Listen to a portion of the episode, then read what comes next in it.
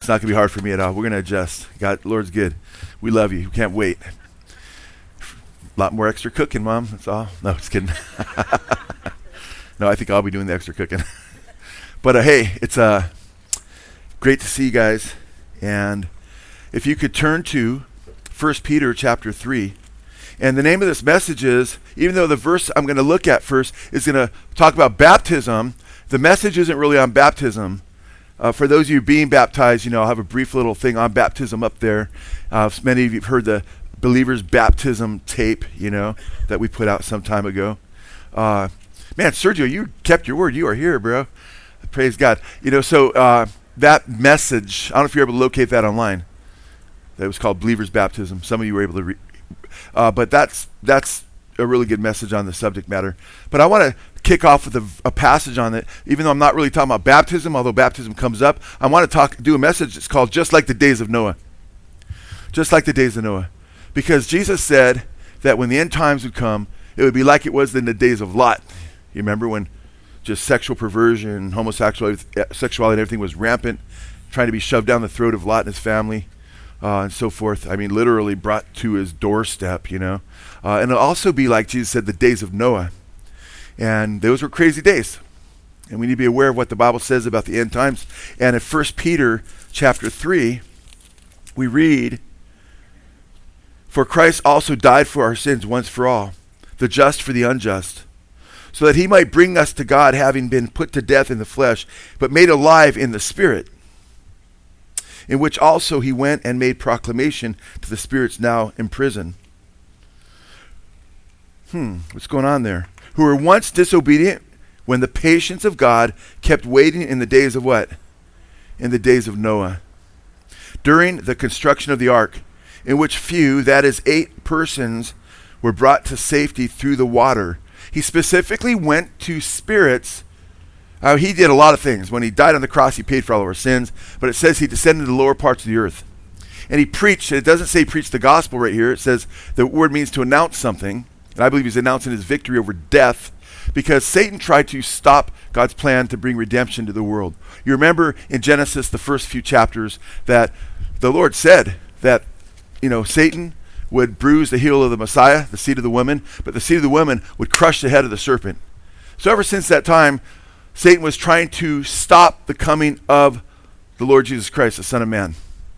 There's all kinds of things he tried that didn't work. Even when Jesus was born, they tried to kill him. Remember that? Herod, right? Revelation 12 he, uh, talks about when the Son of Man came to the earth. It talks about how Satan tried to destroy him there too, but God caught him up to heaven ultimately. So uh, his, one of his plan was to exterminate humanity, right, by making him totally and absolutely corrupt Therefore, there was no seed that could come through them, being the Messiah. And the spirits that were in prison here, I believe, were the Benai Elohim, as they're called in Scripture, the fallen angels, because it says they were specifically spirits that were disobedient at that time. Why? Why would it be that time? Well, it's something that's very interesting having happening here. Although I'm not one that believes that angels took human bodies necessarily and had sex with women. Some believe that, many believe that, and I understand, I respect that belief, and we don't argue or debate, I should say, in, in, a divisive way over issues like that. They're not salvific issues.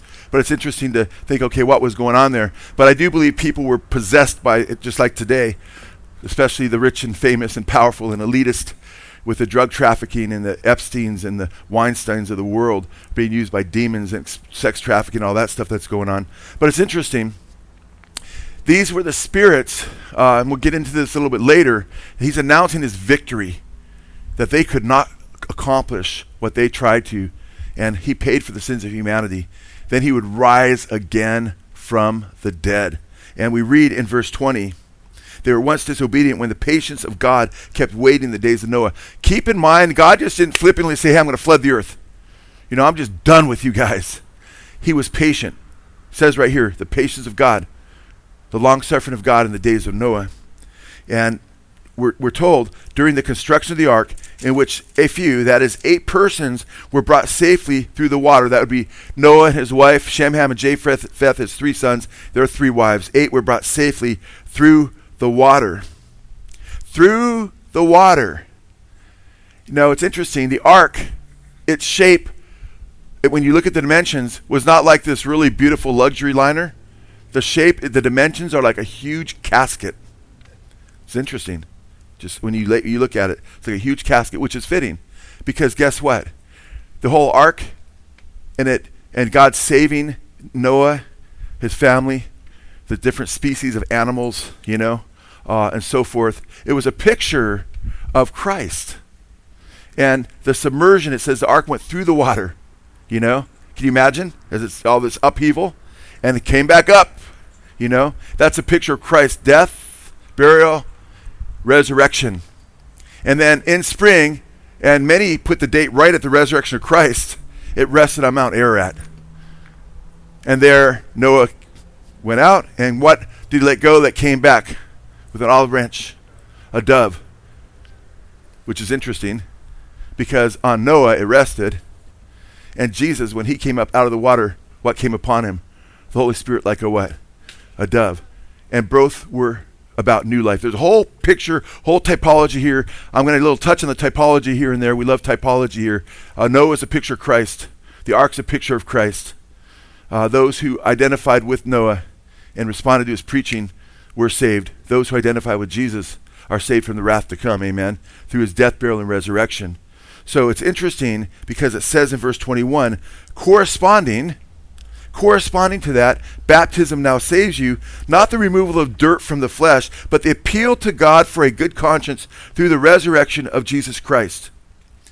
So some will use it and say, oh, yeah, we're saved through baptism. No, you're saved by grace through faith. Amen.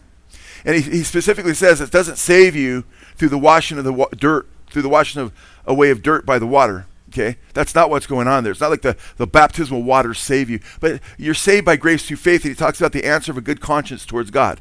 That's a reference to our faith. But we're not saved at the moment of baptism. When do we have an answer of good conscience toward God? When we come to faith in Christ. Amen? That's when you first have it.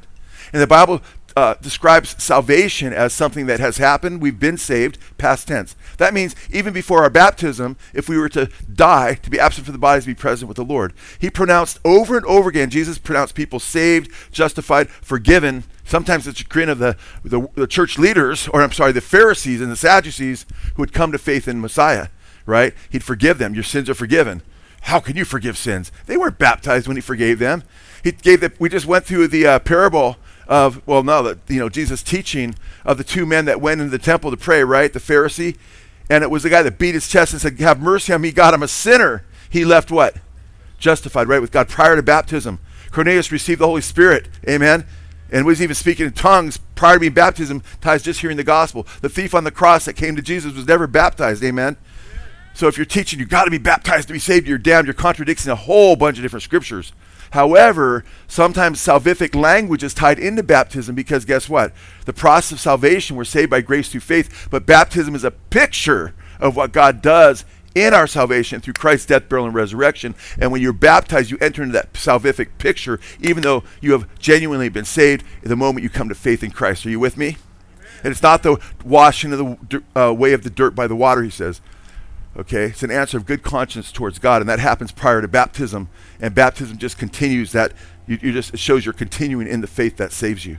But it's interesting. He uses Noah and the ark as an incredible picture of our salvation. Amen. Which is powerful. Now, take your Bibles, please, and go to Luke chapter 17. Luke chapter 17. Are you ready to get in the Word together today? How many of you love the Lord's Day?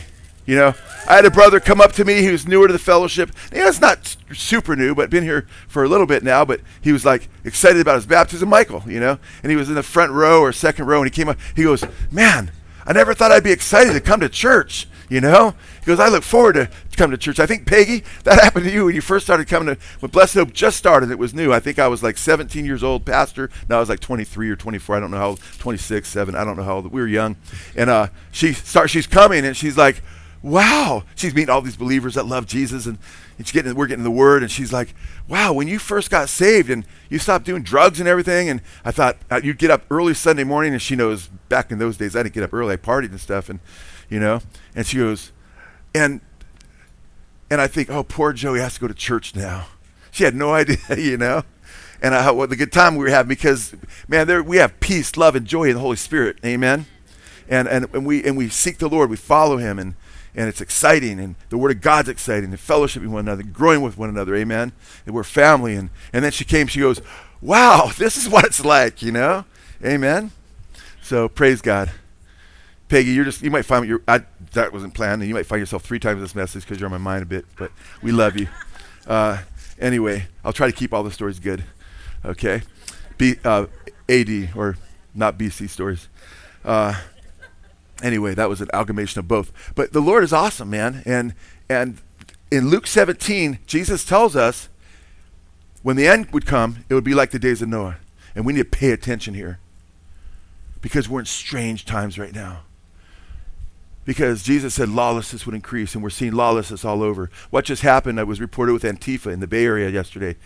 Was that yesterday or the day before? Man, just you know, brutal stuff going on, and it's all over the nation right now in different parts of the world. And, and Jesus said in the last days there would be pestilences, you know, diseases would break out and so forth. Well, we're dealing with corona, uh, COVID, which is nothing compared to what's going on right now, you know, nothing like that. What's gonna, it's gonna get worse. But there's the birth pains. They get stronger and closer and closer together. That's what birth pains do. And we're seeing a lot of different things go on. But in Luke chapter 17, verse 22, Luke 17, verse 22, and he, that is Jesus, said to his disciple, the disciples, The days will come when you long to see one of the days of the Son of Man, and you will not see it. You're going to long to see one of the days of the Son of Man when he's gone, and you're not going to see it. It's like, oh man, he's coming. It's going to any, any moment. And it's not going to happen that way. And right now, that's where the, a lot of the church is. He's going to come. And they're expecting a pre trib rapture. We don't have to go through trials and tribulation like the apostles did. We're the king's kid, man. A lot of people that are in the prosperity movement, name it, claim it. God doesn't want us to go through trials. Of course, He wouldn't want us to go through the tribulation period. We're just going to get out of here before we have to go through. You know, almost all the apostles were martyred, guys. Jesus said, In the world you will have tribulation but be good, cheer, I've overcome the world. And in Matthew chapter 24, Peter, James, John, and Andrew, four of the apostles, Jesus said, When you see the abomination of desolation standing in the holy place, flee, right? In other words, if it happens, it's in your lifetime, you're going to have to take off. He didn't say, There's no place anywhere where it says you'll be taken out early. In fact, here, Jesus warns, you're going to think you're going to see the day when it is the man. It's not going to happen like that. They will say to you, Look there, look here. Do not go away. It says, Do not go away and do not run after them. Like in Luke, Matthew 24, he says, they'll say he's in the desert place or he's in the secret rooms or whatever. No, it's not going to happen like that. It's not going to be a secret coming. It's not going to be something out in the wilderness.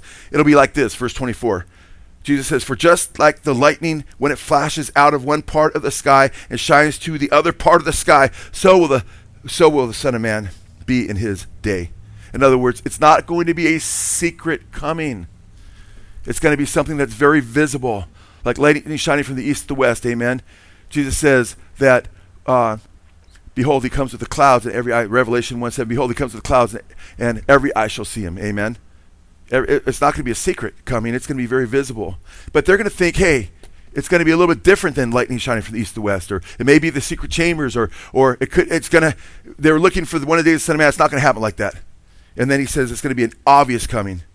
But first, he must suffer many things. This is before he died for our sins. So he's talked about the crucifixion here, or, or, alluded to it, and be rejected by this generation. And just as it happened in the days of Noah, so will be also in the days of the Son of Man. Just like it happened in whose days? The days of Noah. It'll be just like that in the days of the Son of Man. Brothers and sisters, you need to really focus and realize you know what? I can't just kind of think of my own world and what I'm going to do and how I'm going to shower my own life. I need to think about what God says about the times and where I fit in. And I need to have my attention on the Lord.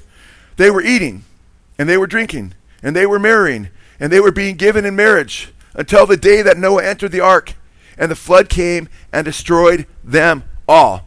You know what blows me away about this? When we think of the days of Noah, we think of all the horrendous things that happened, and many did. So we can go back to the days of Noah and draw a line and say what was happening days of Noah, because Jesus says be like days of Noah. But he gives a few things that were happening here. And I think it's kind of interesting. What he points out here is the normalcy. That some things were quite normal. Eating and drinking, marrying, being given in marriage, building. Else, like in Matthew 24, when he talks about the end times, he gives this similar list. They're building. In other words, don't think the Messiah is going to come when it looks like the whole earth has been scorched by nuclear bombs. Some people say, oh, we can't be in the end times because everybody's not wiped out yet. No, that's not how it is. They'll be getting married, there'll be weddings, you know. Uh, There'll be people, there'll be big building projects, a lot of rebuilding projects probably too, because there will be a lot of chaos, a lot of violence, and so forth. But he wants us to understand there's be people deceived and thinking, no, this can't be the end, and then it's be too late because they didn't repent. That means we need to watch the signs, amen, that he gives us. Amen. This is very, very important. Verse 28. It was the same as happened in the days of Lot. They were eating, they were drinking, they were buying, they were selling, they were planting, they were building. But on the day that Lot went out from Sodom, it rained fire and brimstone from heaven and destroyed them all. It will be what? Just the same on the day that Son of Man is revealed. Now, by the way, does it say God took Lot out seven years earlier so we wouldn't have to experience, you know, persecution and, you know, no. On the same day that God took Lot out, bam, total destruction. And Jesus says it's going to be the same way, right after he says it happened on the same day when the Son of Man comes, at the end of the tribulation period. Okay? That's, these are the clearest, these scriptures are very, very clear. Okay? It's not a secret coming. It's not like, oh, they're going to think it's one of the seven days. It's not going to happen like that. And that's why he warned that we're not to be deceived by false Christ, false prophets, because people are going to be sad because, oh, I thought we were going to be raptured before we enter this time. Then all these false Christ and false prophets say, oh, yeah, sign up for this eschatology. No, you want to make sure you know the scripture so you're not putting a tailspin looking for a false Christ or false prophet or looking at the new apostolic reformation to, who call, claim to be apostles and many of them put their writings on par with scripture or above scripture and all of a sudden you get deceived by these guys. No, you need to know the word of God now. Amen. And you need to realize what the word says so you're not shocked that you go through hard times, that things may get rough in our lifetime. Amen? And I say may because we don't know exactly when the end is. Jesus was preparing them 2,000 years ago. Amen? So I'm definitely going to prepare my brothers and sisters now. Amen? And if we're not, and if it doesn't happen in our lifetime, guess what? Then our grandchildren are prepared. And their children. We need to preach the word of God. So, on the same day, or it will be just the same on the day that the Son of Man is revealed. Verse 30. Verse 31. On that day, the one who is on the housetop and whose goods are in the house must not go down and take them out. And likewise, the one who is in the field must not turn back. Remember Lot's wife. Whoever seeks to keep his life will lose it. And whoever loses his life will preserve it. And the problem with Lot's wife is she wanted to keep her old life. She didn't want to be able to say, hey, you know what? I need to do what the Lord wants me to do. She was infatuated with the system of Sodom and Gomorrah, which the scriptures tell us it wasn't just homosexuality, it was greed, it was laziness, it was they had a it was a they were very affluent, you know. Kind of like the Bay Area. It's kind of interesting. And she didn't want to leave it. And we want to make sure that we're ready that we if you save your life, you'll lose it, Jesus said. If you lose it, you'll save it. If you save your life and says, my life, I'm my own God, well, then you're, you're not going to be able to save yourself, you're doomed. But if you lose your life and you lean on Jesus and put your trust in Jesus Christ as your Lord and Savior, then you'll be saved. Amen. So this is very, very important. Now let's go to Genesis chapter 3. Genesis chapter 3. Uh, because I'm sorry, Genesis chapter 6. And we'll be looking at the, uh, what happened in the days of Noah a little bit more specifically because Jesus said it'll be like it was in the days of Noah. And there's so many things that happened in the days of Noah that Jesus didn't bring up in those verses, but he brings up elsewhere in the Olivet Discourse and in the book of Revelation and, and in through the prophets and the apostles. So I think it's very, very important. Now,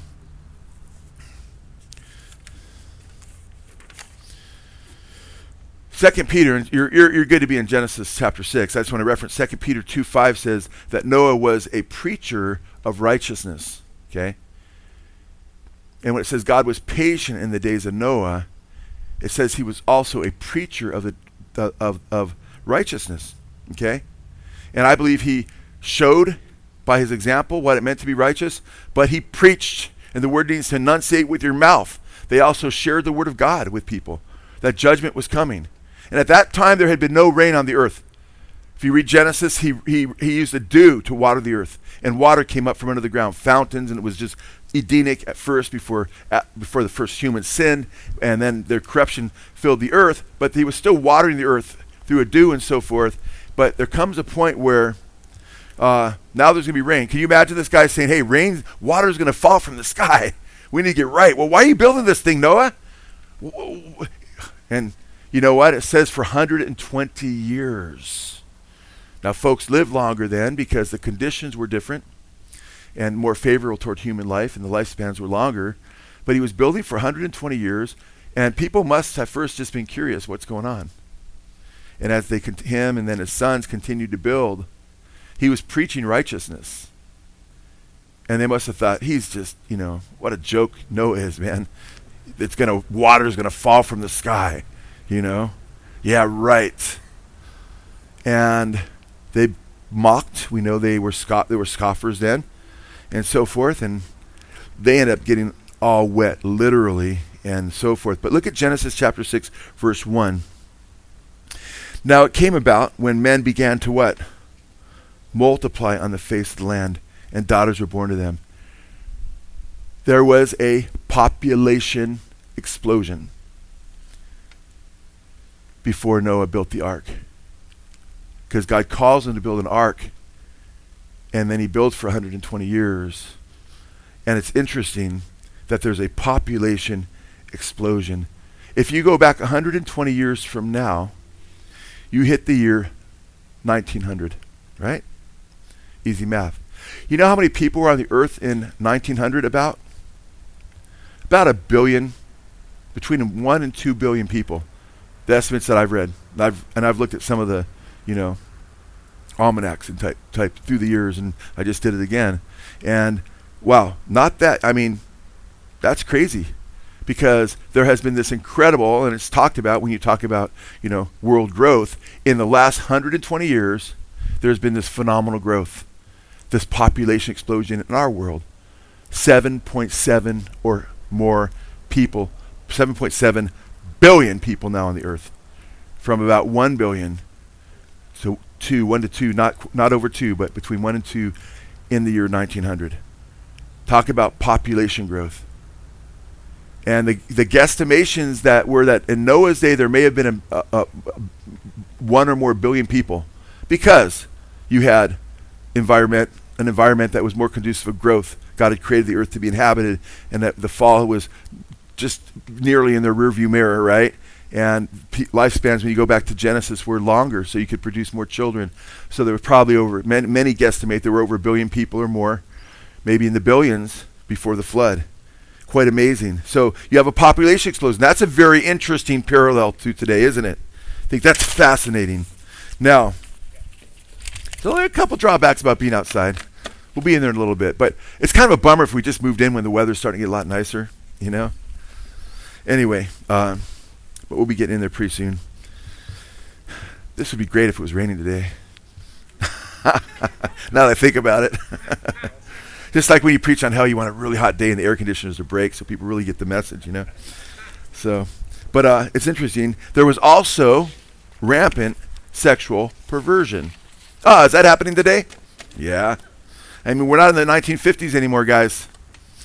The 60s sex revolution, man, everything's changed, not just in our country, but around most of the world. So in chapter 6, verse 2, it says that the sons of God saw that the daughters of men were beautiful, and they took wives for themselves, whomever they chose, you know. And some, you know, some believe in there's different views on this. This is the sons of Seth versus the sons of Cain, you know, and as though just being a son of Seth would make you a child of God. That's not true. Okay, you know, your children and grandchildren, great grandchildren, they don't all be, they're just not all children of God, you know. It's a choice. And it's interesting. Uh, and, I, and I've looked at both sides of this debate, and I have kind of a middle kind of view. I do believe the sons of God refers to the angelic host right there. The Septuagint, one of the Septuagint translations, which is the Greek translation of the Old Testament, has angelos there. So many of them obviously believe that it's referring to angels there. But it talks about the sons of God had relations with the daughters of men, as though this was a horrific thing. So I don't think it's just intermarriage between believers and non believers. Uh, although I could be wrong on this, because these, you know, I believe the weight of evidence, and I have to go where I th- believe the weight of evidence goes in Scripture and preach according to my conscience. So I believe the term sons of God there, and then when you look at the context, and then you look especially at the New Testament commentary on this situation, I think it makes it in my opinion, pretty clear what's going on here. Sons of God is the Hebrew term B'nai Elohim. Okay, it's a technical term only used a handful of times in the entire New Testament. I'm sorry, Old Testament. It's used like six times, you know, five, six times. And you have it right here. But every other time you see it used, you see it used, guess who it's referring to? Every other time. That specific term, Benai Elohim. Benai, son of Elohim, God. Benai Elohim, it's used over and over again in the book of Job and it's used in Daniel, right? Where he sees one, he sees it, you know, in the fire furnace, or he sees one like Benai Elohim. But in Job, when he see, talks about the Benai Elohim, who's he referring to? It's very clear as well. It's angels. Job 38, 4 through 7. When the morning stars, when God created the earth, right? It says the morning stars sang together and the Benai Elohim shouted for joy. Well, regular human beings weren't shouting for joy when God created the earth. We didn't exist yet. Adam didn't exist yet, right? So that term Benai Elohim refers to angelic hosts. And it talks about the sons of God having relationships with the daughters of men. Now there's all kinds of things all over the internet about, you know, you know, angels becoming because angels in the Bible do take on physical male bodies. We do see that throughout scripture. Although I don't believe it necessarily has to happen that way because I believe there's all kinds of rampant Benai Elohim promoting all kinds of sexual perversion right now as we speak. I, I believe when you look at Epstein, when you look at Weinstein, when you look at the massive problem we have with sex trafficking right here in our country, you're talking about the demons are called the rulers of the darkness of this world, spiritual wickedness in high places. They are ruling the darkness of the world. Okay? When you look at what's called sex magic, and you have people like Crowley, and he's very popular among the elitists, okay, practicing sex magic and sex with demons, what they call incubuses and succubuses, and, and where they enhance their sexual experiences and through possession and what they call sex magic and so forth. We're seeing the crazy things go on today that were not going on around the world until recent times with people that are into the occult, into, you know, we showed Abramovich, right? And tied into the Clinton Clinton's uh, campaign and so forth, and uh, the Podesta brothers and so forth. We did showed a whole video on that. Uh, where she doesn't write a to John specifically, but to his brother, invite him to a spirit cooking dinner, and we show what spirit cooking was.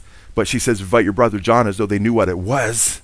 And it has to do with making wafers to mock Christianity because we show her recipe and we show it comes right out of Crowley's teaching to make communion wafers or cakes called cakes of light, you know, uh, which Crowley calls for even the blood of sacrificed children. This is, this is real. You can go look. I, I document the whole thing okay? And I'm not saying she was doing exactly that, but she shows 666 and she's putting all the stuff on the walls in one of her videos and she has the effigy of a child she throws blood on. She says, oh, it was pig's blood. There's wicked stuff going on, and Podesta was uh, Clinton's uh, campaign manager, right? So, the, John Podesta, that is. And he was just invited through his brother. She was trying to invite him. But you guys, these are people in high places. Okay? And we want we sometimes oh, we, we want to explain this way because we don't want this to be real. Put my head in the sand. See no evil, hear no evil. Stuff's real, guys. I mean, I was just listening to part of the town hall. I couldn't stomach much of it with Biden, and he's talking about having an eight-year-old little boy and how good it is that this person wants to change their sex. I have a grandchild about eight years old named Eli, and he changes his mind on what socks he wants to wear, shoes, by the second. You know, and I'm going to say, oh, yeah, Chad and Holly, which they obviously would never do. Yeah, start giving him puberty blocking deals and give him drugs and start giving him, you know, hormones and, and start get and surgically, you know, have him change sexually, you know. You know how many of these kids later on uh, will regret this? You know how many people have sex changes and then commit suicide later? And you know how many parents sometimes, because they're super liberal and they love to be vogue and have their kid be a little girl, and they start, don't you like this dress? Huh? Or who knows? Maybe they say you'd look great in this and just coax them. I mean, I'm not saying that happens in every case, but a lot of cases. You know, how many of you, when you were young, you know, you like to play with dolls and might, and usually, you know, there's you can see a distinction, but people have all kinds of different feelings and stuff when they grow up, and then they begin to understand their identity and know who they are. And it's very easy to be thrown off and confused at that time. You take someone as a little kid that you confuse, or society confuses, or society keeps saying, "Isn't this great?" And they, or uh, many, did any kids ever want attention? Yeah, a lot of kids want attention too. There's a lot of th- things at play here, guys. You're talking about radically changing the way, fundamentally, the way God made somebody into something else. And no wonder they struggle with it and so forth. But they're told it was a great idea. So we have all kinds of, you know, sexual dysphoria, uh, confusion with orientation, sexual perversion, sex trafficking, all these crazy things going on in our day. And it's interesting because when it says that the sons of God took for themselves wives, and the, the language there talks about how there was, you know, actually sexual encounters with the daughters of men. Uh, it's interesting. And it does say, Jesus said in heaven, you know, the, we'll be like the angels. Married couples will no longer be married. We'll be like the angels who don't marry in heaven. Oh, they don't marry. No, it says they don't marry where? In heaven. Okay? It says these guys took wives. We're talking about on the earth here, and um, we're not talking about. I'm not saying they used physical bodies and took wives, although many argue for that. I'm, I do not know exactly how it went down, but I believe it could have been something as simple as many people, because these people are fully given over to depraved minds. That's what Paul says about this era in Romans chapter one, and f- many of them are fully possessed by demons who are just using their bodies as like puppets and taking the women and doing all kinds of wicked things. But the reason uh, I the reason I lean on in this direction quite strongly is because here we read in Jude 1 7. Listen to this. In a similar way, and you could take your Bibles there if you want, but it says, in a similar way, Sodom and Gomorrah and the surrounding towns gave themselves up to sexual immorality and perversion. They serve as an example of those who suffer the punishment of eternal fire. So he's talking about Sodom and Gomorrah being given over to sexual perversion, being destroyed with fire as an example. But notice what he says when he first introduces Sodom and Gomorrah's destruction in verse 7. Listen carefully. Listen up. He says, in a similar way, Sodom and Gomorrah did this. In a similar way to what? Sodom and Gomorrah went after the strange flesh, men with men. In a similar way to who? Well, verse 6, the verse right before it. And the angels who did not keep their positions of authority, but abandoned their proper dwelling these he has kept in darkness, bound in the everlasting chains for the judgment of the great day. In a similar way, the people of Sodom did the same thing. They went after strange flesh. In a similar way to who? The angels. The indication there is just is in the same way Sodom and Gomorrah went after, the angels went after strange flesh. Because angels aren't supposed to be with human beings. Amen. And this is the days of Noah. And that makes total sense when you look at 1 Peter chapter 3 that Jesus, when he died, went and what? Announced his victory to who? The spirits that are, were in, are in prison that were disobedient in the days of Noah. A special group, and I don't mean in a good way, of wicked spirits that would have corrupted. And Noah was blameless in his ways, and God preserved Noah, and through Noah's line ultimately would come the Messiah. Satan couldn't stop it. I know it gets a little heavy, but we like to get a little heavy, right? So, interesting stuff going on here.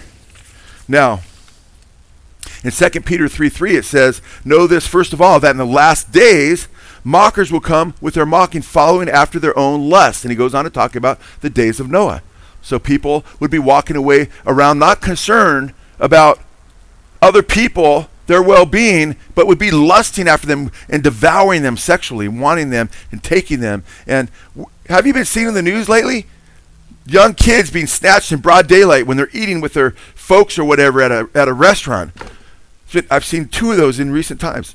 These people are being filled with wicked thoughts and then they're manifesting these wicked thoughts and it's happening more and more especially because we have a world that we live in now where anything goes and all kinds of wickedness is promoted freely on the internet there's certain truths you can't point out on the internet you found that out recently right but you can put all kinds of smut on the internet you, but, but you can't report certain things that are true about certain candidates you know or very or should at least be examined to find out if they are true.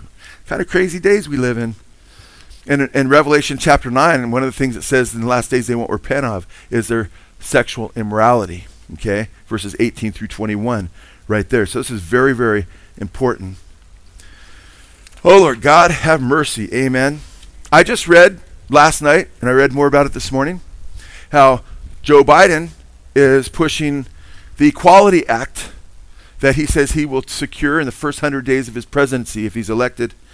And the Equality Act is the uh, best vehicle for ensuring equal rights uh, under the law for LGBTQ, it's lesbian, gay, bisexual, transgender, queer, Americans and will guarantee that LGBTQ and individuals are protected under existing civil rights laws. And it reads, quote, the Biden plan to advocate LGBTQ plus equality in America and around the world.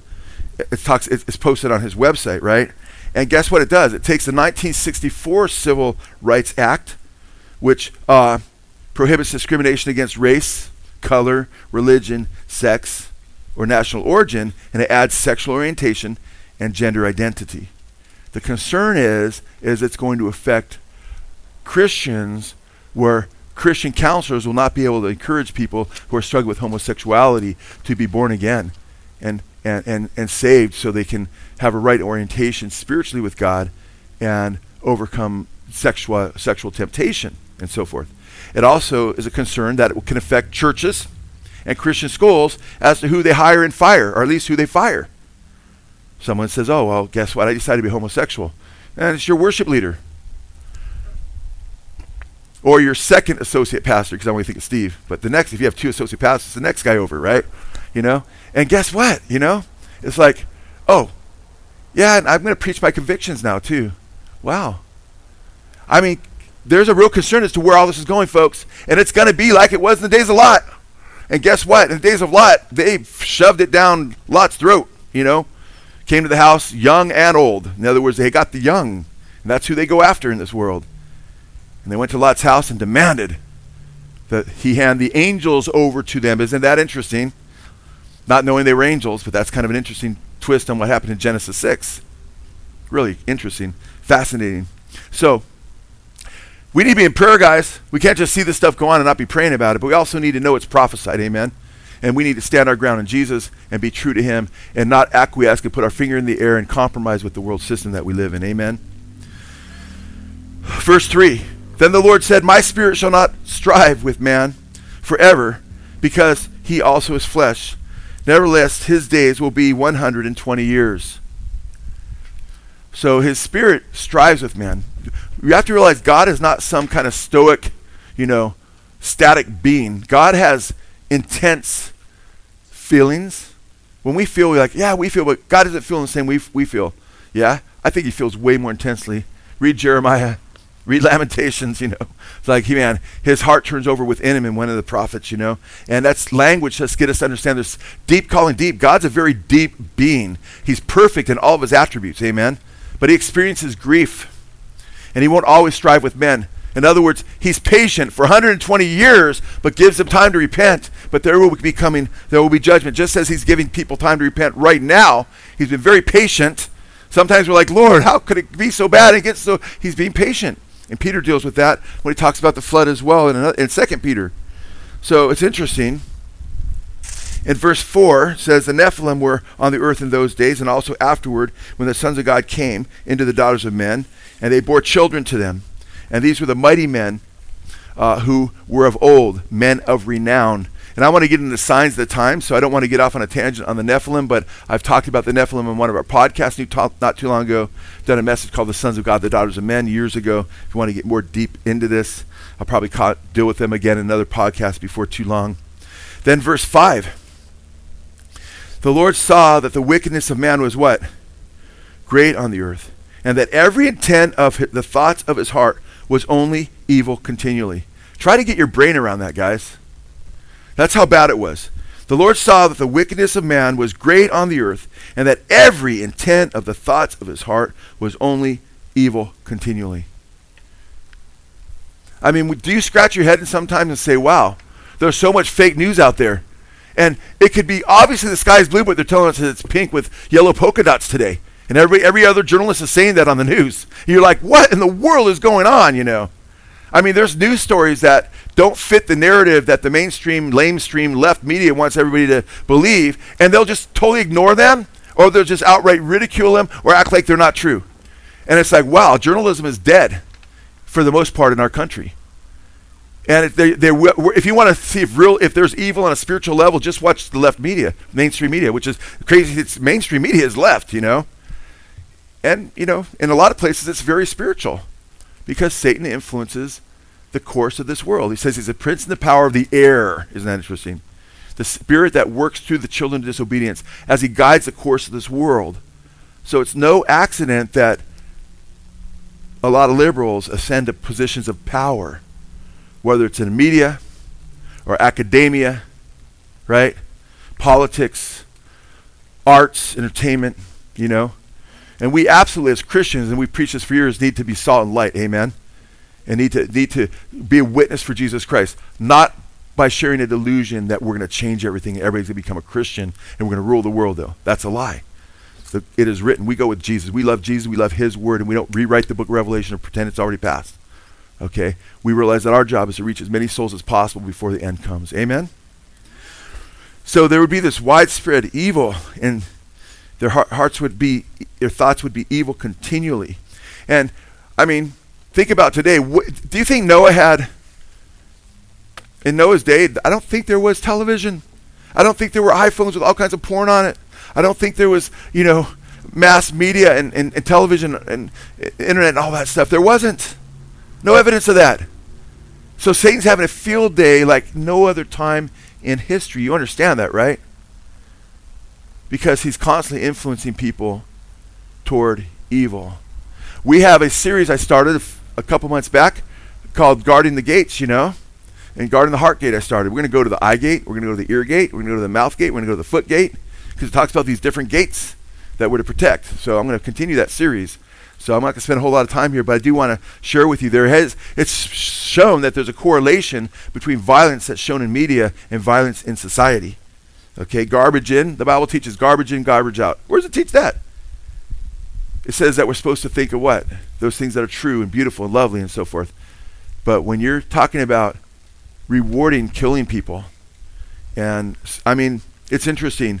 Uh, there's uh, studies show, according to the impact of media violence, uh, that that uh, in the United States, a typical child will view more than 200,000 acts of violence, including 16,000 murders on television before the age of 18. I can't get my brain around that. And even if that's not a conservative number, it's still it's so horrendous. Television programs display 812 acts per hour a recent study found that 15% of music videos contain interpersonal violence. Still, another modern source of violent exposures is access to the internet and video games. Of course, we know that. So, and look at verses 11 through 13 of Genesis 6. Speaking of violence. Now the earth was corrupt in the sight of God, and the earth was filled with what? Violence. God looked on the earth, and behold, it was corrupt for all flesh had, been, had corrupted their way upon the earth. Then God said to Noah, The end of all flesh has come before me, for the earth is filled with violence because of them. And behold, I am about to destroy them with the earth. During worship today, did you guys hear some strange yelling going on again? Do you remember last week when you heard the yelling up there? Remember that? My wor- wife and I were driving here, and I asked my wife to drive me because I'm juggling things and I'm like, I want to go through my notes. And we usually drive separately. But I said I wanted some extra time to really look through my notes. And then uh, she rolls down her window because she hears yelling with her window up while we're driving and we're pulling up to the light to turn here. And as we're going, she rolls her window down and I hear this dude just like screaming, F you! W H O R E, F you! And it's, and it's so loud. I'm like, whoa, man. We're looking, where's that coming from? and somebody's crossing through the intersection onto the other side coming toward us, but they're just looking straight ahead at nothing. Just a, a person that was probably demon possessed and flipping both birds up. F you! And it was like such a strong, deep, contorted voice, and it's a little lady. My wife goes, I'm thinking the thought, man, she sounds just like a, a man. My wife says, she sounds like a man. I go, that's exactly what I'm thinking. That's what we thought it was just, and it's just possession, you know. And she's filled with rage and anger, and these people are everywhere. And, that, and Lisa goes, "That's the same lady that was going across last time. Sounds like the same lady." And uh, I go, "Yeah, it probably probably is. You know, Lord help her, and Lord deliver her." And you know what? We have the answer in Christ, Amen. And there's people sitting here today that you know. Some of you guys run the streets. Many of you people were on drugs, right? Many of you people were living perverse lives. Many of you were filled with violence, you know. And uh, I'm some of those things from the past, you know. and we've been born again, and God gives us a new life. We have the hope of Jesus. We, we have the evidence, man, with millions and millions of changed lives of people that love Jesus, love their neighbors, want to be a blessing. Amen? But the world continues to preach, do what thou wilt, shall be the whole of the law. Do your own thing. If it feels good, do it. You know? We live in horrible times, and Jesus warned that it would happen this way. He said, You'll be hearing of wars, Matthew 24, verse 6, and rumors of wars, there'd be violence. See to it that you're not frightened, for those things must take place but that is not yet the end. For nation will rise against nation, talk about violence, and kingdom against kingdom. Wow. And in various places there will be famines and earthquakes, but all these things are merely the beginning of birth pains. Then they will deliver you up to tribulation and will kill you. Violence. And you'll be hated by all nations because of my name. A lot of hatred out there, man. And that time many will fall away and will betray one another and will hate one another. 21 verse and 22 now. For then they will hand you over to, uh, there will be great tribulation such as has not occurred since the beginning of the world until now or ever will be. Unless those days had been cut short, no life would have been saved. But for the sake of the elect, those days will be cut short. Amen? For the sake of those who are trusting Jesus, man, he'll cut those days short before everybody is wiped out. That's good to know. Amen? amen. Now, it's interesting. Paul said, and you're very familiar with the passage, so I won't quote the whole thing or read the whole thing, but 2 Timothy 3, Paul said, last days perilous or terrible times would come, right? Then in verse 13 he said, verse 12 he says, all those who live godly in Christ Jesus will suffer what? Persecution. And in verse 13 he says, evil men will proceed from bad to worse. You get it? Just like when he said lawlessness would increase Jesus in Matthew 24. So that's what's going on and that's what's happening. And of course that's going to happen, right? When you rip God, you know, any reference to God out of, you know, education, uh, and you know you, you, you denigrate God, you, you use the media to uh, make Jesus a curse word, and somebody who talks about Jesus is a Jesus freak, and you can talk about Buddha, you can talk about New Age stuff, you could even talk about the Quran, and that's cool still. There's movies about the Quran and, and Islam, and it's not they're not made to look bad. But the crazy thing is, if Muslims were if Sharia law was in, in Hollywood, those guys would all lose their heads that are making those movies. Isn't that crazy? But it's the same spirit. It's the same spirit at work. That's why it's promoted, because it's antichrist. Islam is, as is much of Hollywood. So, we live in crazy times. The historical atlas of the 20th century, deaths by war. Interesting. This, there's been an alarming cr- increase, you guys, of global violence over the last hundred years. Uh, just in the past, you know, previous 500 years combined, there's been more wars and more people killed by far, obviously. An estimated over 200 million people were killed by wars just in the 20th century. That's heavy.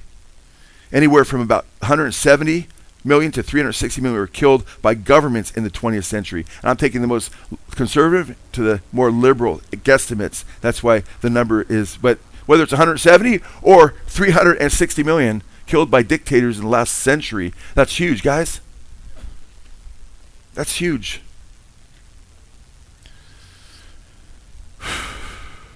And the, wow, man. I mean, I'm, i could go through a bunch of these numbers, which I'm, I'm not going to, but I will talk about, uh, you know, there's terrorism. There's all kinds of things that have happened that we'd never seen to the extent that we're seeing all over the place.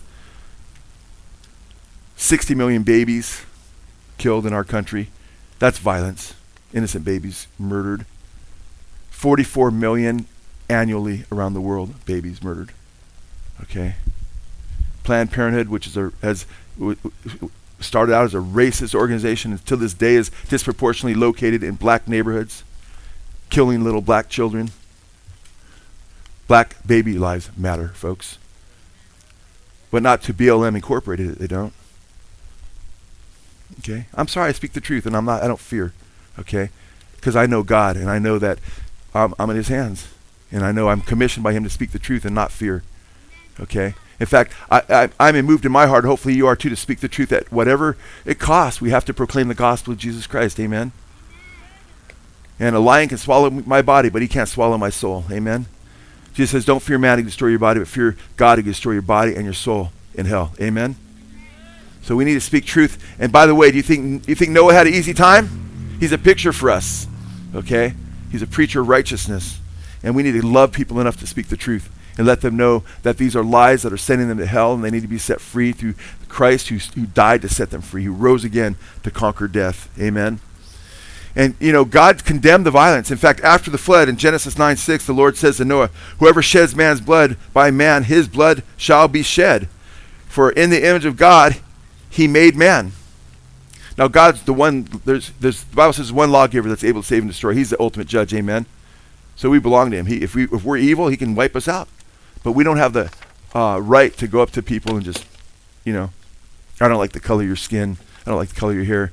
And as Christians, guess what? We recognize that we're all made in the image of God red, brown, yellow, black, or white. Amen. And that Jesus died for each and every one of us. Amen. And that we all share the same blood. And that to make differences based on racial appearance is not only unbiblical, it's stupid. Okay? We need to all love one another and be grateful. In fact, I tell you, I actually revel, I actually rejoice in diversity among racial because it brings just a beautiful flavor to the kingdom of God. Amen. So beauty in this. Now, it's interesting because in Noah's day, like Lot's day, everything was destroyed. But it says God did not spare the ancient world, but saved Noah, one of the eight, and uh, one of eight people, a preacher of righteousness, bringing a flood on the world of the ungodly, and turning the cities of Sodom and Gomorrah into ashes, condemn them to destruction, making them an example to those who afterward would live ungodly life. That's 2 Peter chapter 2, verses 5 and 6. And by the way, there's an interesting parallel because he talks about the fallen angels right there too, just like Jude does when he talks about the destruction of Noah. In 1 Peter 2 and in Jude, there's a parallel between these fallen angelic beings. He talks about how he cast these these angels down to Tartarus, using the Greek word that was prevalent in those days where angels were kept. Verse 6. Verse 6. The Lord was sorry that he had made man on the earth, and he was grieved in his heart. Wow. He was sorry that he'd made man on the earth, and he was grieved in his heart. I think the King, James has, you're using the King James, he regretted that he had made man on earth. And one of the questions that I got this week, that'll be on next week's podcast, so we just did the shows Thursday, one of the four shows had to do with, uh, Chad said, hey, here, someone has a question for you regarding how is it that God, you know, could be perfect, but regret having made mankind, you know? And uh, I'm not going to spend a lot of time on that. I'll spend a few minutes on that because I spent a whole half hour show on that. So I encourage you to listen to that show because it's actually a, a beautiful scriptural answer because the scripture is beautiful. And uh, when the scriptures say that God regretted having made man, it doesn't mean he regretted him in the sense he regretted it in the sense that he wished he had never done it. And he had afterthoughts, oh man, I blew it. Oops. I can't go back now. No, that's not what it means at all.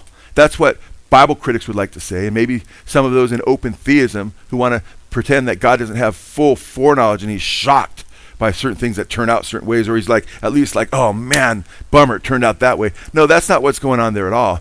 And, but we, when you read the actual text, I mean, we have to read the text. Verse 5, yeah, the Lord saw that the wickedness of man was great on the earth, and that every intent of the thoughts of his heart was only evil continually. The Lord was sorry that he had made man on the earth, and he was grieved in his heart. What's going on there, though? We do have to understand what's happening here. Is let me give you some examples.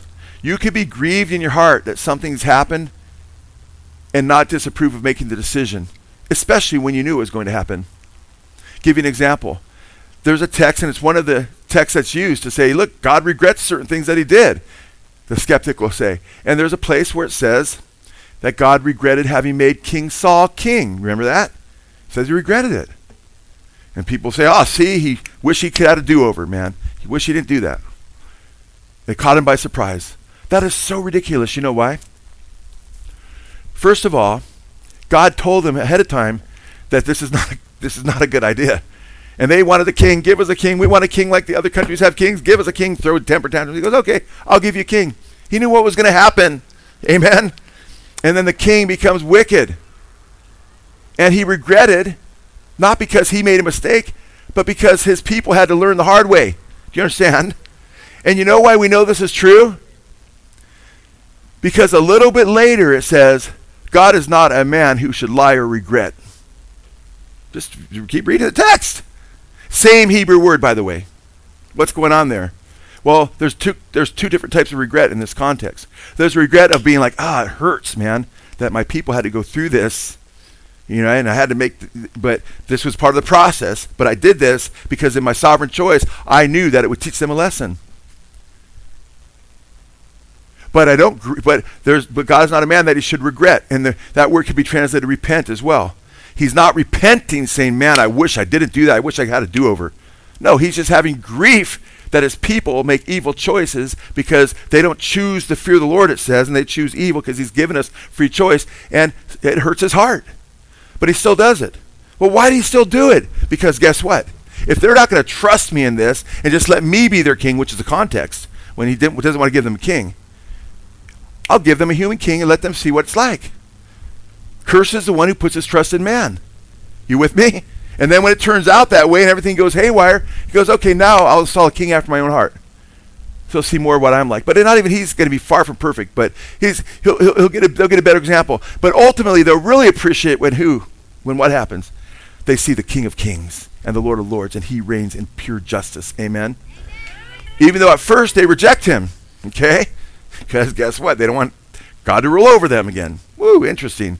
But eventually, that remnant who gets it and says, you know what? We want the King of Kings and Lord of Lords. We'll really appreciate it. So he has a plan. So in his whole plan, he does, there's no change. You know, this is part of the plan. It's a perfect plan because guess what? I'm working with herding cats, you know? I'm working with humans that have free choices. I'm, and, and I've got to teach them, you know? And he does. Well, guess what? The same kind of things happen here in Genesis chapter 6. It's pretty powerful. He's grieved. He knew that man would become wicked right? We, need, we know that from the get go. He talks about how the serpent would, you know, bruise the heel of his son. And his son was already coming in Genesis 3.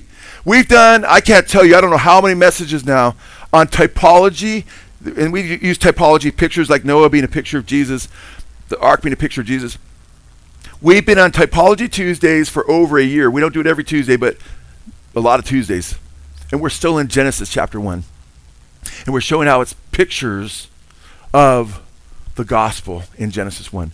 This didn't catch God by surprise, it was part of his plan. Now, he's at, in his foreknowledge, he knows what's going to happen. Man's going to blow it. And he's grieved that he made man. But guess what? It didn't mean he wished he didn't do it. Ultimately, he says, no, but I have a plan. That's what's going on there. In fact, it's interesting because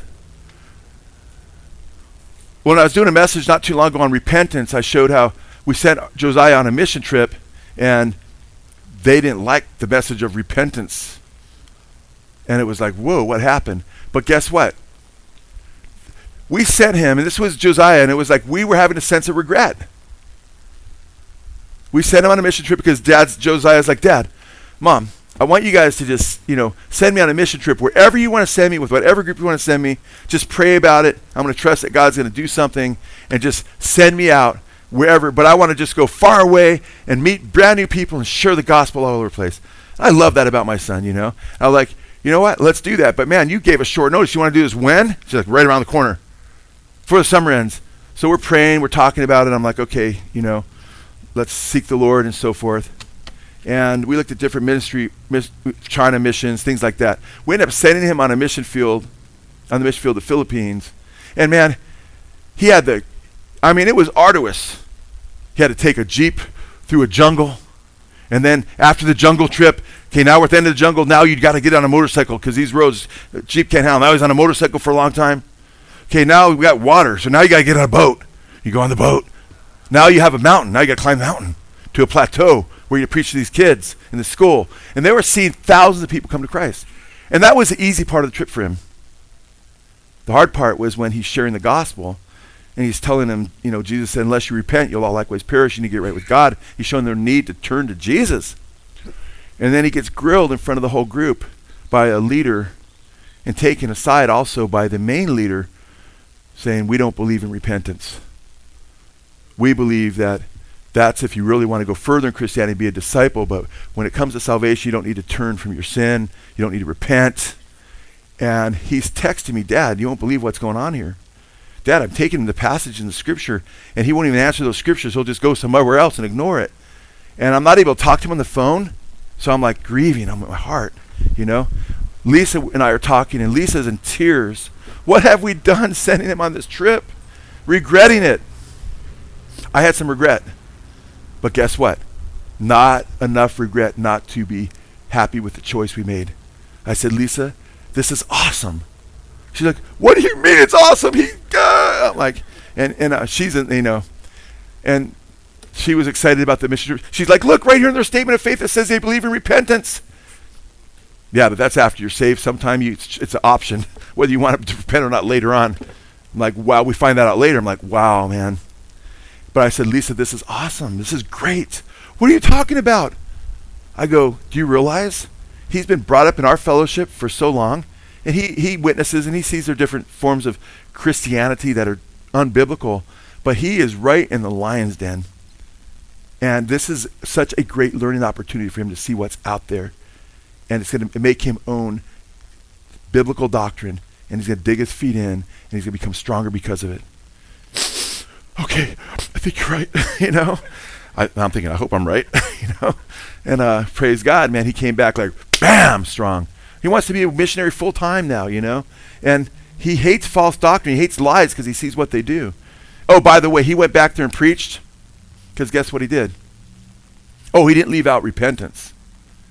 He just would go to Scripture and quote the Scripture because he said the translator has to quote the Scripture. And then the translator, if you unless you repent, you all likewise perish. Translator be like Spanish, Philippines, you know, quote him. And he was never checked on it after that because he just, you know, well, they can't say, How dare you use those scriptures? Now they're in a different fight, you know?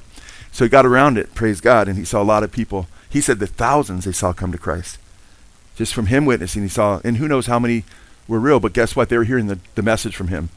They weren't hearing because he, the, the translator was telling them, not the translator, the, the leader was saying, and every time you lead these kids to Christ, tell them it doesn't matter what they do now after they've been saved, they're saved no matter what.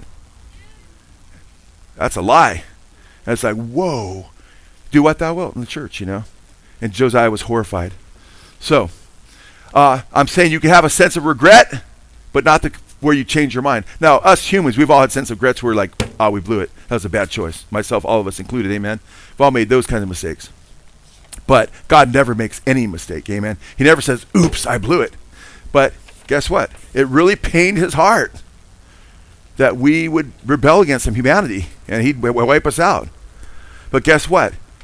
This was his plan from the beginning. How do we know that? Because over and over again, not from just the early chapters of Genesis, but listen to 2 Peter or 2 Timothy 1 9. For God saved us and called us to live a holy life. He did this not because we deserved it, but because that was his plan from before the beginning of time. Catch that? To show us his grace through Christ Jesus. God's plan before we were created was to save us through the gospel of Jesus Christ. He knew we would fall into sin. Amen. That was his plan since the beginning of time. Acts 2:23.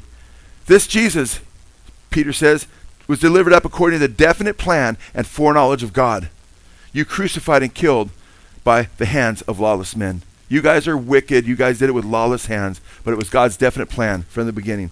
1 Peter 3 18 through 20. Listen, for you know that God paid a ransom to save you from your, the empty way of life you inherited from your ancestors. And it was not paid with mere gold or silver, which lose their value. It was the precious blood of Christ, the sinless, spotless Lamb of God. Listen to this God chose him as your ransom long before the world began.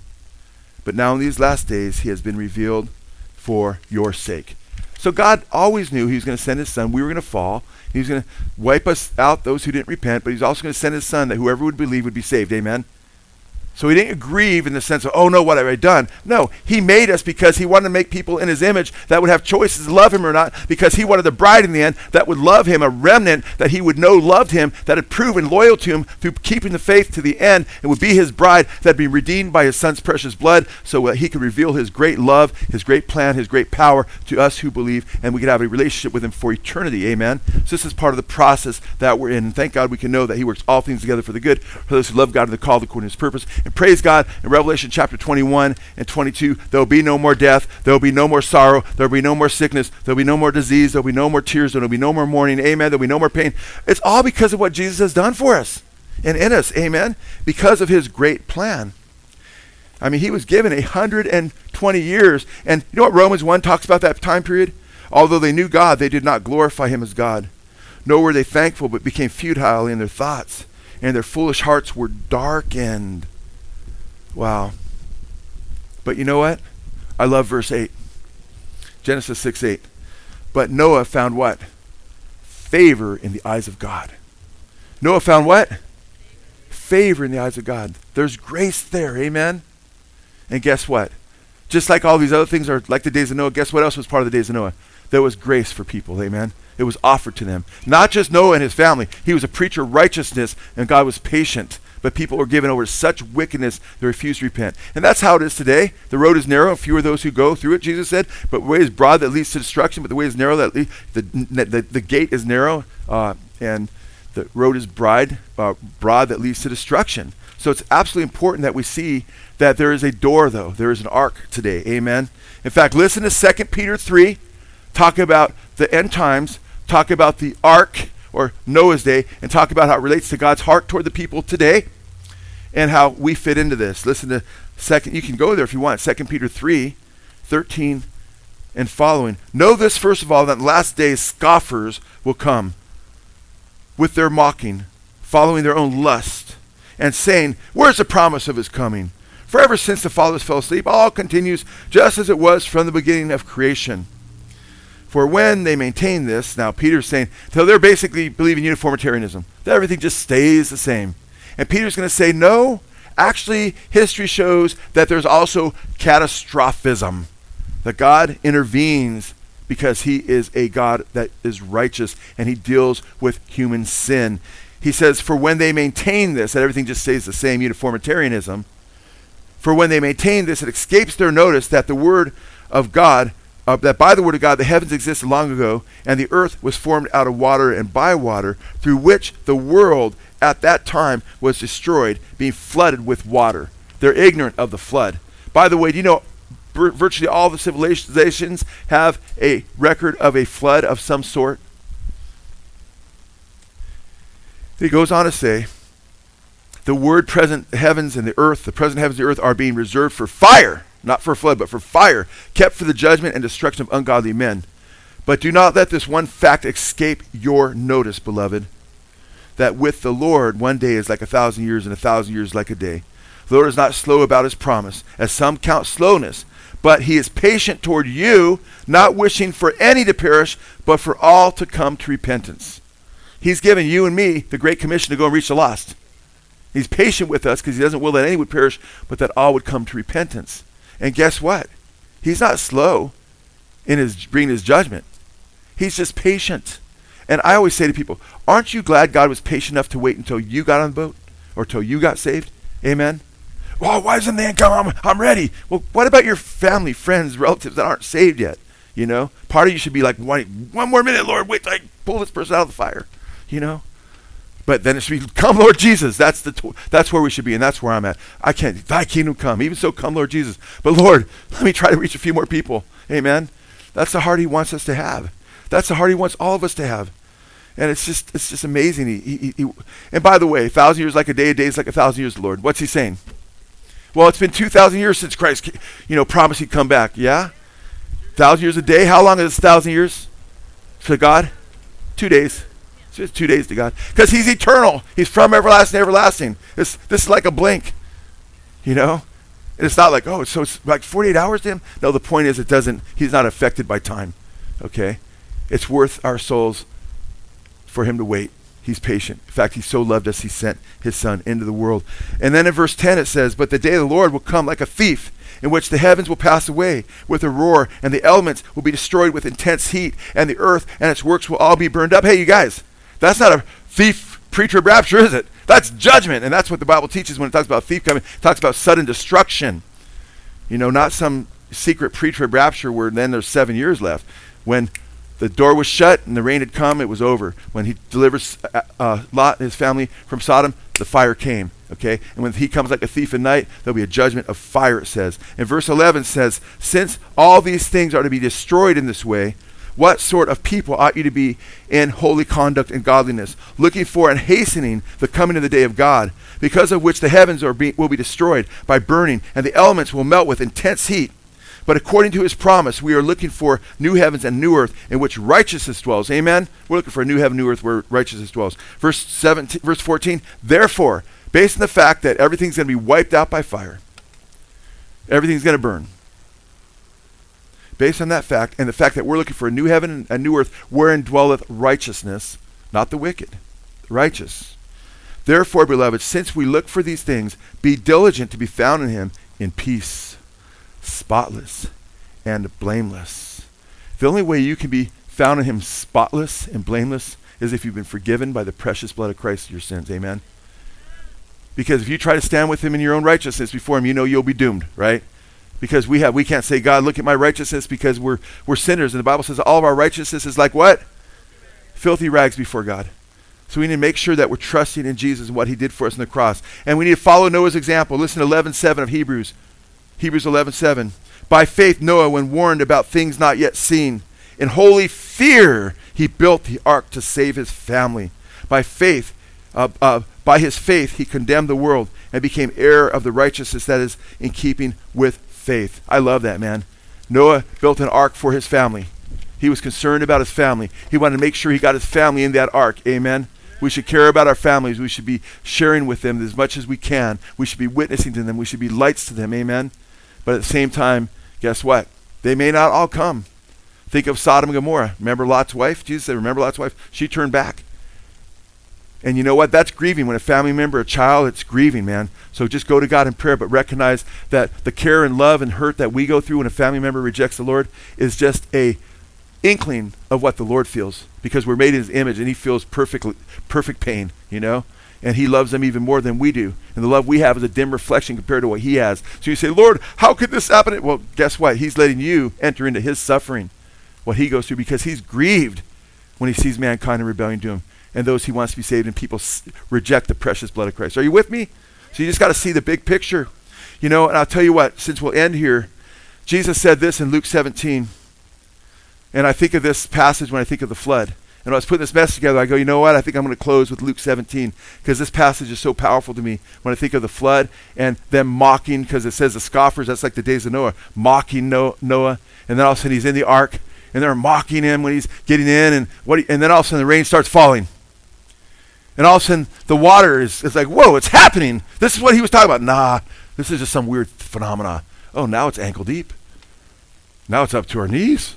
It's not stopping. It's up to our waist. What, are, what do you think some of those people probably doing? We don't know for sure, but I think a lot of them are like, let us in, Noah. Let us in, man. We're sorry, dude. And the door's shut. Luke 17, 24 and 25 says, strive. Jesus said, strive. Agonizomai in the Greek. That's where we get the word agonize from. Strive to enter through the narrow door. For many, I tell you, will seek to enter, and it will not, it will not be able. Once the head of the house gets up and shuts the door, and you begin to stand outside and knock on the door, saying, Lord, open to us. Then he will answer and say to you, I do not wor- know where you're from. Brothers and sisters, there was a time when, hey, it's too late. That door's shut, man. And the water rose, and now they're trying to stay alive, and they were wiped out. Next time it's not water, it's fire. That's what it says in 2 Peter 3. It won't be why water. He gave the rainbow to say, I'm not going to do it with water again, but guess what? People are going to be wicked again. And that was a picture of the end times. And next time be judgment with fire. You could escape the fire now. We as believers need to be like Noah. And we're told in the book of Jude to snatch people out of the fire and show them mercy. So we need to care for the lost and reach them because we were once lost. Amen. We need to love them and recognize that God so loved the world that he gave his only begotten Son. Amen. We're saved by grace through faith. Amen. Not because we're righteous. We need to recognize that we not, shouldn't look at people and say, oh, you know, they're wicked, man. I, I don't want to talk to them. No, we say, man, I want to see that person saved. Thank God somebody wanted to witness to me. Amen. And share the gospel with the lost and love them and pray that we'd love the lost more. Amen. People caught up in certain sins recognize they're being deluded by principalities and powers. Amen. They need Jesus and love people. And just as there's only one way into the ark, Recognize there's only one way to be saved. There's one door into the ark. Jesus said, I am the door. He that tries to go another way is a thief and robber. He said, I am the way, the truth, and life. No one comes to the Father but through me. Why only through him? Because only Jesus paid for our sins. Amen? Amen. Only Jesus paid the price. Otherwise, we're still in our sins. We reject his sacrifice and what he's done for us. Amen? So I want to encourage you today, if you haven't embraced the Lord Jesus Christ as your Lord and Savior yet, he's the only Savior. He's the only one. He's God who became a man and died in your place for your sins. And he commands us to put our trust in him. And he commands us to metanoia. That means to have a change of heart, a change of mind, change of direction, to change our hearts and turn away from a, a, a, a life of just rebellion to him and turn to him in faith. And if you put your faith in him and you trust him, the Bible says you'll be saved. By grace are we saved through faith, not of ourselves. It's a gift of God, not of works, lest anyone should boast. It's all His doing. But you must turn and receive Him as your Lord and Savior. Amen. And begin to follow Christ. Amen. So make sure that you've done that. If you're listening and somebody gave this to you, it's because they love you and they want you in the kingdom, man. This is the Word of God. We know that Jesus rose from the dead because there's hundreds, over 500 eyewitnesses, testimonies. And that's powerful when you have eyewitness testimony. In fact, the eyewitness testimonials of the resurrected Christ make up the bulk of the New Testament letters that we read about. These were mostly written by the apostles that had seen the resurrected Christ and proclaimed him even to the point of being martyred for their faith, like Paul, who wrote like 13 or 14, depending on whether you count Hebrew, Hebrews or not, of the that's half the New Testament letters. That's pretty amazing. Follow Jesus, turn to him now. Now is the day of salvation. There'll be a time when it's too late. Amen. Or you might say, oh, well, I see things get worse, then I'll turn. No, don't do that, man, because the Bible says if you keep rejecting, your heart will be given over to hardness of heart. And you'll be given over to strong delusion because all those who receive not the love of the truth are given a strong delusion to believe a lie. And all of a sudden you'll be believing some stupid thing that doesn't even make sense, and you'll be given over to a lie. And then you'll be separated from God for eternity. Do not let that happen. Turn to Jesus now before it's too late. Amen. All right. Praise God. Let's everybody please stand.